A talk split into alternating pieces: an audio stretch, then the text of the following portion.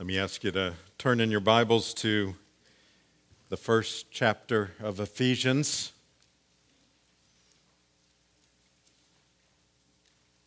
You've had the essence of this sermon uh, preached from many angles already this morning uh, as we have sung of the, the mighty uh, power of our great God.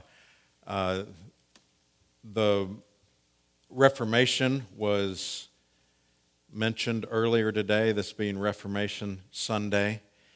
And out of the Reformation came uh, the solas, as uh, Mark mentioned earlier. And in those uh, solas, which we are dealing with on our anniversary Sundays, uh, one of those is sola scriptura and that is that uh, it is the authority of God Himself that comes through His Word. That there isn't an e- equal authority out there, whether it is man or a church or even a church's interpretation of the Word, but the Word itself. Now, we are not bibliolaters we don't worship the Bible. We worship the God of the Bible who has seen fit to communicate to us. And so let's give our attention. We're going to be focusing on verses 20 through 23, but uh, as he did in beginning this book, Paul has some rather long sentences here, so we want to back up and we will pick up with verse 16. I do not cease to give thanks for you remembering you in my prayers, that the God of our Lord Jesus Christ, the Father of glory, may give you a spirit of wisdom and of revelation in the knowledge of Him, having the eyes of your hearts enlightened, that you may know what is the hope to which He has called you, what are the riches of His glorious inheritance in the saints, and what is the immeasurable greatness of his power toward us who believe, according to the working of his great might that he worked in Christ when he raised him from the dead and seated him at his right hand in the heavenly places, far above all rule and authority and power and dominion and above every name that is named, not only in this age, but also the one to come. And he put all things under his feet and gave him as head over all things to the church, which is his body, the fullness of him who fills all in all.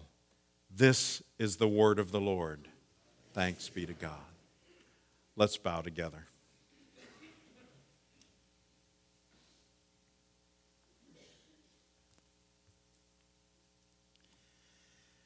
Father, how we thank you for your precious word. Lord, help us never, ever to take this for granted. That you have seen fit to uh, speak to your people throughout the ages, and that includes today. And so, Lord, you have a, a, message for us. That's why we are here in this place today. You've appointed it, this is a part of your plan. And so, Lord, will you give us ears to hear? Will you enable us to have hearts that are illumined, to um, see you, to commune with you? To hear you and then to respond in obedience. And we pray this in Jesus' precious name. Amen.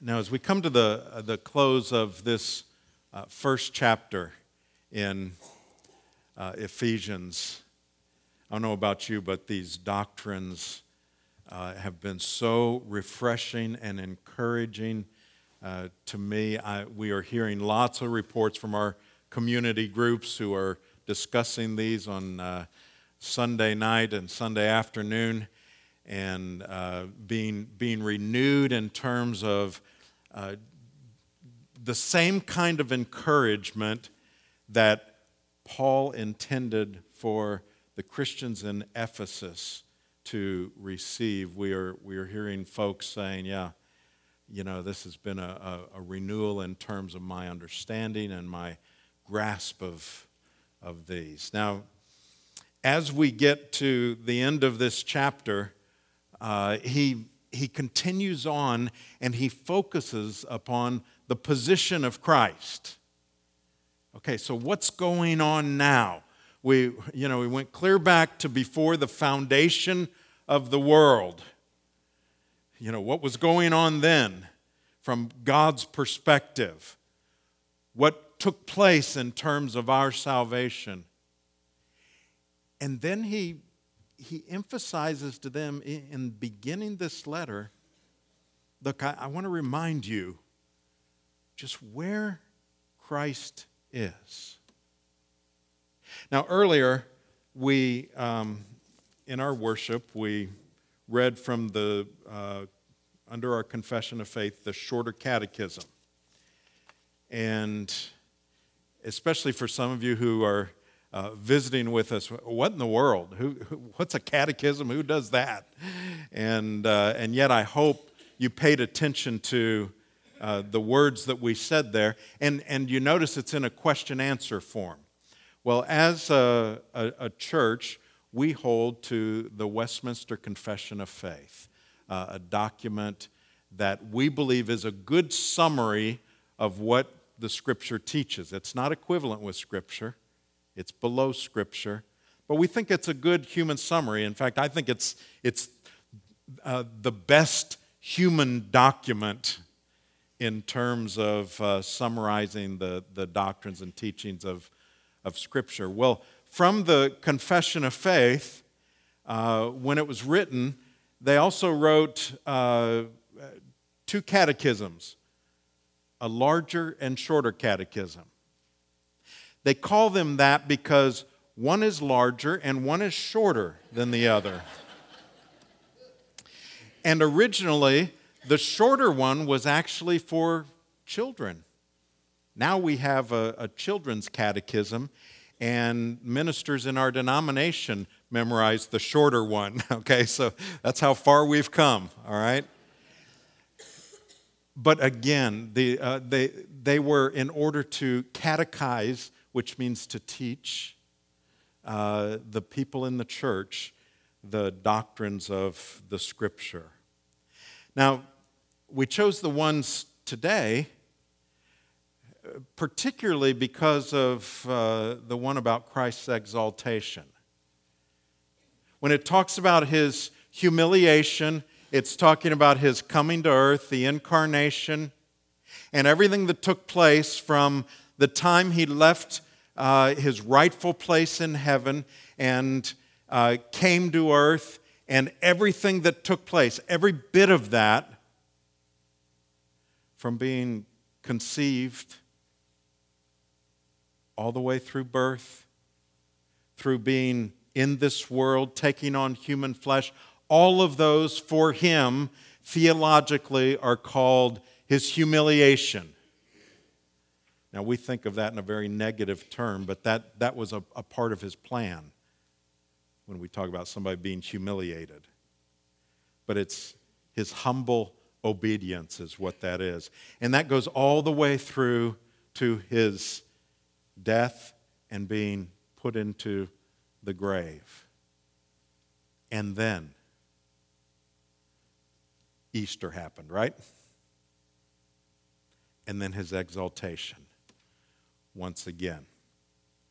Christ's exaltation, let me read it to you again in that context consist in his rising again from the dead on the third day, in ascending into heaven, in sitting at the right hand of God the Father, and in coming to judge the world at the last day.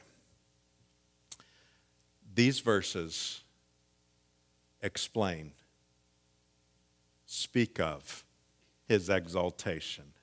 Let's take a look at those and, and break them down uh, ever so briefly because we're going to spend more time applying them. And, and I want you to think why, why would he tell this to the Ephesians? Remember, they were in a, a minority, they, an oppressed minority, uh, a, a hated minority. Why would he bother to tell them this? What encouragement could this bring? So we, we begin that, uh, that he was raised from the dead, starting with verse 19. The immeasurable greatness of his power toward us who believe according to the working of his great might, that he worked in Christ when he raised him from the dead. Now, even though, uh, you know, during his time of humiliation, Jesus showed glimpses of his power, didn't he? We see his power through his teaching, we see his power through various miracles, some uh, in, in terms of healing, even raising uh, from the dead, uh, power over nature. All of those were magnificent. They were amazing. They were things that had not be, been seen and could not be duplicated. And yet, Paul says this when it comes to his power, here's where you got to begin. And that is with the resurrection of Jesus from the dead. Because you know what? All those other things, they, they're one thing. But if he had stayed in the grave, they would have been just one thing. But instead, his power is shown in him being raised from the dead. And then look what's next. Verse 20 again. He worked in Christ when he raised him from the dead and seated him at the right hand, at his right hand in the heavenly places, seated at the Father's right hand. Being at the right hand of the Father is that's being put in the, the place of, of prominence, um, uh, the place of strength. One of, one of our sons we named Benjamin. Benjamin, Ben means son, it, and uh, Benjamin means son of my right hand, son of my strength. And that's how they looked at that. Sorry, all you lefties. That's just how they described strength in that day. So when it says that he was uh, uh, seated there, what we see is he's in the place of power, in the place of strength. One commentator said he was raised not only from the grave, but from the planet. I love that phrase. Being raised, walked out of the grave, and being raised from the planet. Now, think about what it says here in terms of the, the posture of Jesus. What do you do when you have worked hard, or at least what do you want to do after you've worked hard? Well, I'll tell you what I do I sit down. And so, what we see here with Jesus, this is no accident that he is seated at the right hand of the Father. He's seated because his uh, priestly work of sacrificing is over. When he said, It's finished, he had completed the work of sacrifice. And so, after he walked out of the grave, he made his appearances, his last words, he ascends into heaven and then he sits. Because it's showing us that the work on the cross was finished. He's not continuing to go into the temple, continuing to do things as if it wasn't enough, but rather he is in the posture of being seated. And then look at what verse 21 says far above all rule and authority and power and dominion, and above every name that is named, not only in this age, but also in the one to come. He's above all other powers. Think for a moment, and I would suspect that if we uh, all tried to put together a list, uh, our, our, we could come up with a list of, of those we think of as the most powerful people in the world. Maybe a president, prime ministers, maybe some dictators, maybe some without official position but just with a, a great deal of, uh, of money. These are, are people that are in power. Look what it says. He's not above them, He is far above them. Now, think about that. What you have is Christ, the King of the universe, and then the most powerful people in the world, way below him, little men and women that think they have great power. And you know what? They might not acknowledge he is above them, far above them, but that doesn't matter. It doesn't matter whether they acknowledge it or not. Paul, under the inspiration of the Holy Spirit, is saying, that's the way it is.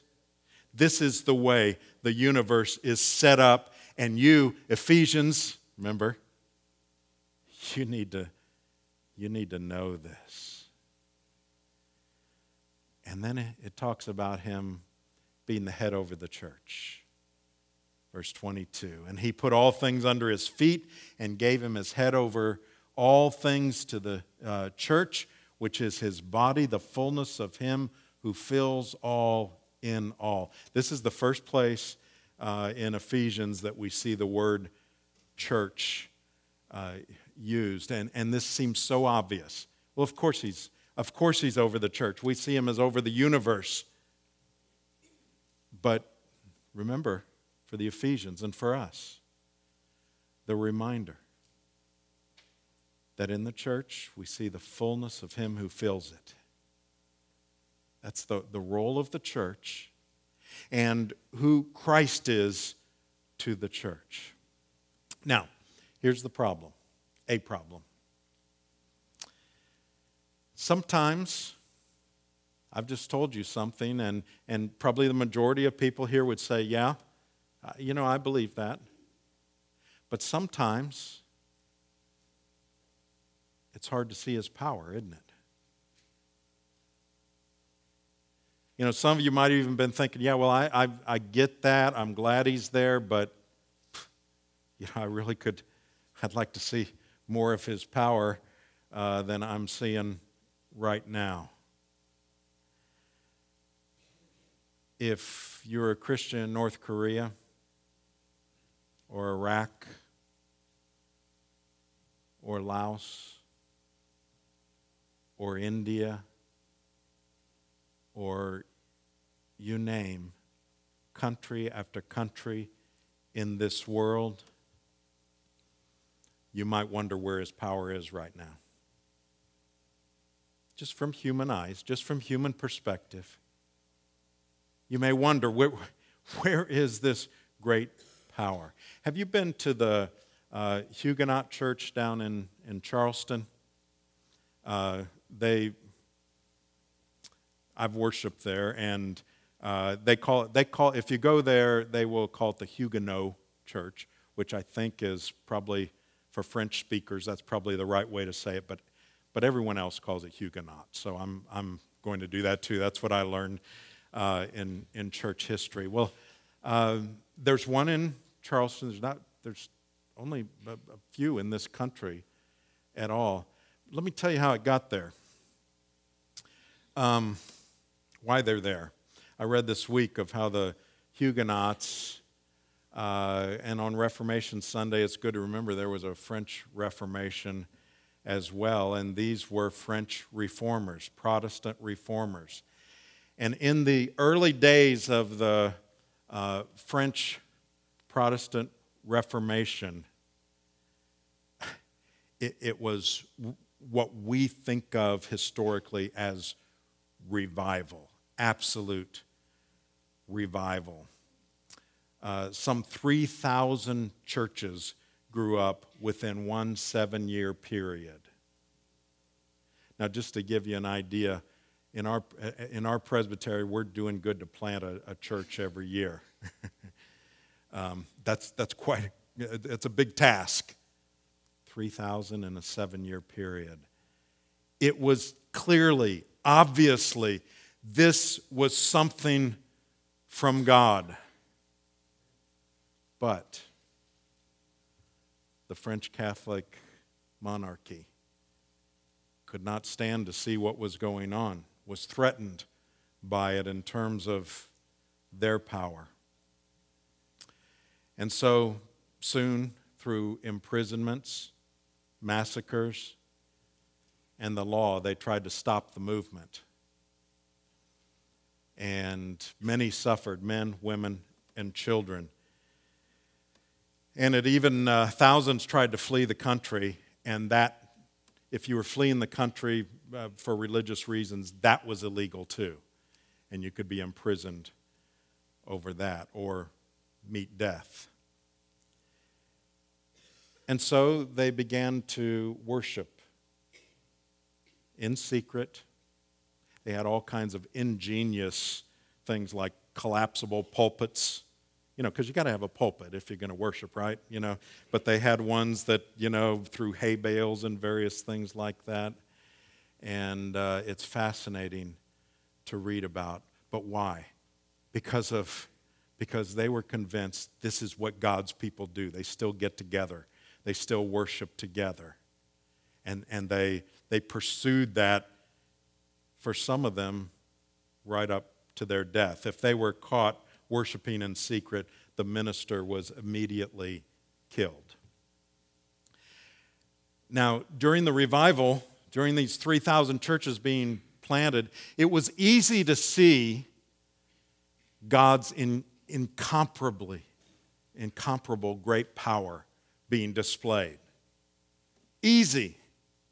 Yeah, look, all this is happening because of God. And then the persecution comes, and it wasn't quite as easy to see it, outwardly speaking at least.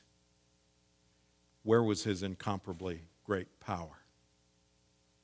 Now, fast forward. If you travel to Hungary, Hungary or Romania, Ukraine, you will find pastors, some of them are dying out because of when this took place. You will find some pastors, though, who spent uh, time ministering under the two generations of atheistic communist rule.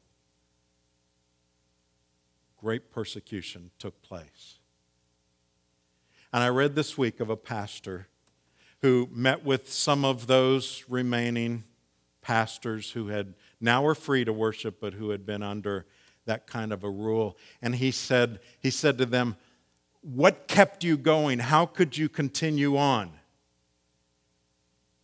They said, We're descendants of the Huguenots. God's incomparably great power never went away. It was shown in different ways, and it continues on. And that's what he is saying about this immeasurable greatness of his power toward us who believe. You see, in the outline, I say, well, so what? That's another way of saying, what's the application here? Uh, what difference does all of this make? What does it mean to us that Christ is on the throne? What did it mean to the Ephesians? I'm going to give you uh, five things, and you who are in community groups, you'll probably come up with, with many more tonight in terms of what kind of encouragement that can bring. But let me give you some categories. First of all, it's how we know He's sovereign. John Owen uh, said this. He said, We can have no power from Christ unless we live in a persuasion that we have none of our own. You read that again. We can have no power from Christ unless we live in a persuasion that we have none of our own. I talk with people every single week that are frustrated because they can't control some situation. Some of them, they can't control themselves. You know what? That's where we need to begin. To recognize that it's not about my power. as soon as we recognize we don't have any power, He's got it all. That's the beginning of experiencing His power and His sovereignty in our lives. And then, secondly, for the Ephesians and for us, there is encouragement to endure. The fact that He is sovereign and that He is uh, powerful and that He is sitting at the right hand of the Father does not take away our problems and trials, but if He's in control and He is sovereign and He is good, it gives us incentive to endure. Again, think about the church in Ephesus. They were in a, an opposed minority. What would keep them enduring? Well, part of it, I'm convinced, was this reminder that look, don't, don't decide what God is like by looking at your circumstances. This is what God is like. Look at your circumstances through that. Thirdly, it gives us a reason to trust. If God is not all powerful, we don't have any reason to trust Him. If He is all powerful, then we're foolish if we trust ourselves instead of Him. If He's not all powerful, you don't have a reason to pray. If He is all powerful, we are foolish if we don't go to Him in prayer. And then there is peace. Isaiah 54 7 For a brief moment I deserted you, but with great compassion I will gather you, he says. Let me read to you from Psalm 88. I was uh, in, in my one year Bible, I was reading this. Look what he says. Uh, the psalmist says, Psalm 88, 13, listen to the anguish in this, and, and maybe you can relate to this. But I, O Lord, cry to you in the morning. My prayer comes before you. O Lord, why do you cast my soul away? Why do you hide your face from me? Afflicted and close to death from my youth up, I suffer your terrors. I'm helpless. Your wrath has swept over me. Your dreadful assaults destroy me. They surround me like a flood all the day long. They close in on me together.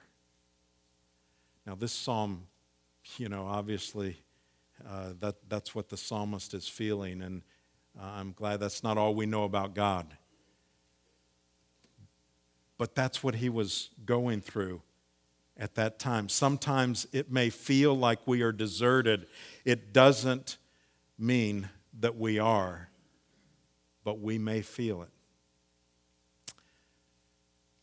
It's my contention that when Jesus on the cross said, My God, my God, why have you forsaken me? that though he felt forsakenness, he was not forsaken. I don't believe for a moment that the Trinity was ripped apart or that one turned its back on another. But I do believe he felt forsakenness because he had on him all of the sins of all of his people of all time. What else would he feel at that point than forsakenness? But I am further convinced that there was never a moment that the, the Father was any more pleased with his Son than at that moment when his Son felt that greatest forsakenness.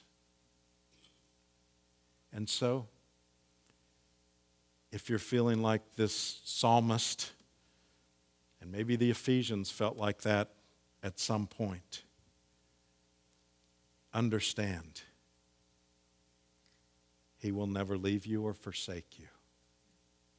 That's a promise. And then there's an opportunity to be bold, to stand firm. Every Thursday, I send an email uh, out to our elders and deacons, which is a call to prayer for various things. Um, and this week, I sent an additional one out uh, a day early. I started it this way. I said, I suspect that few of you would think of me as an alarmist. I certainly do not see myself in that way.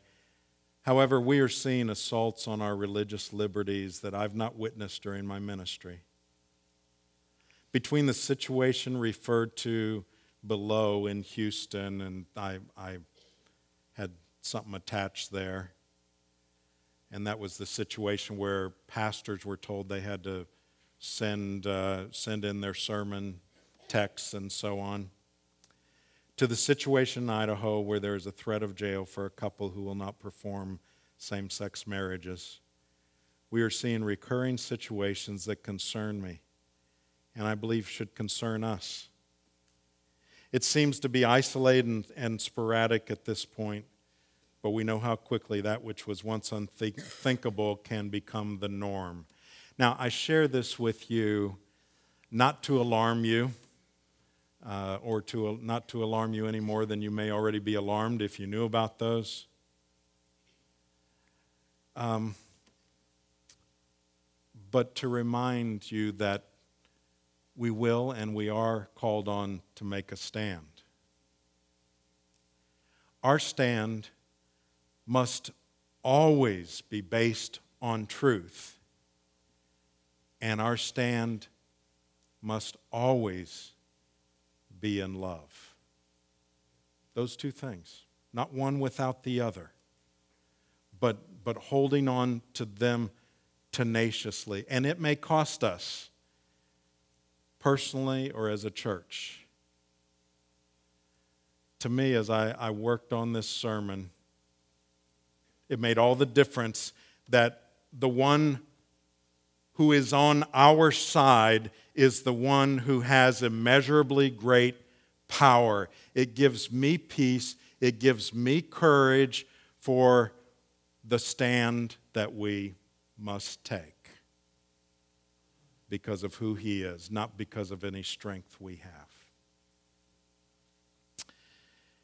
In our day, we see other religions and political philosophies that are are seeking to impose uh, themselves and spread their view of the world and, and force it with violence and murder.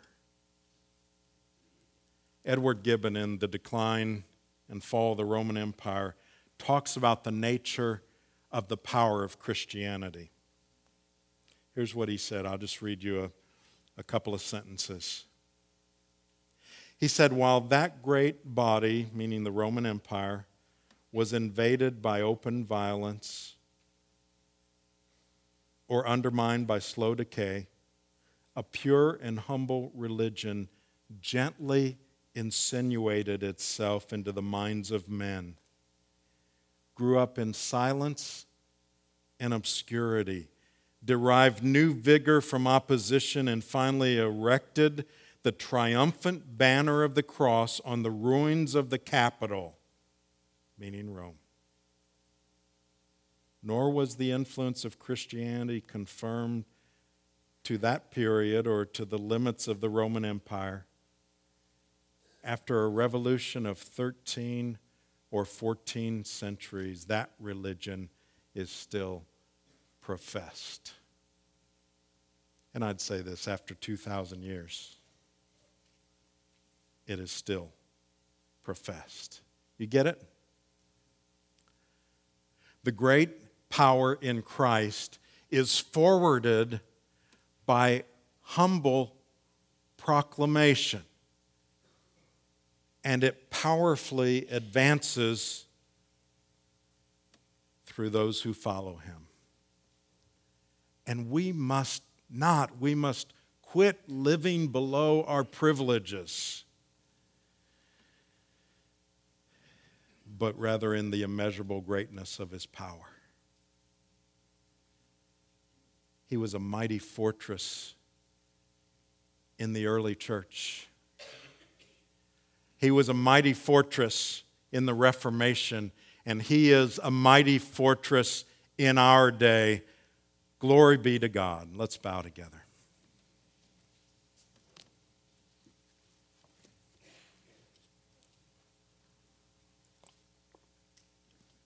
Lord, will you take us down from any trust in our own power that we keep grasping after?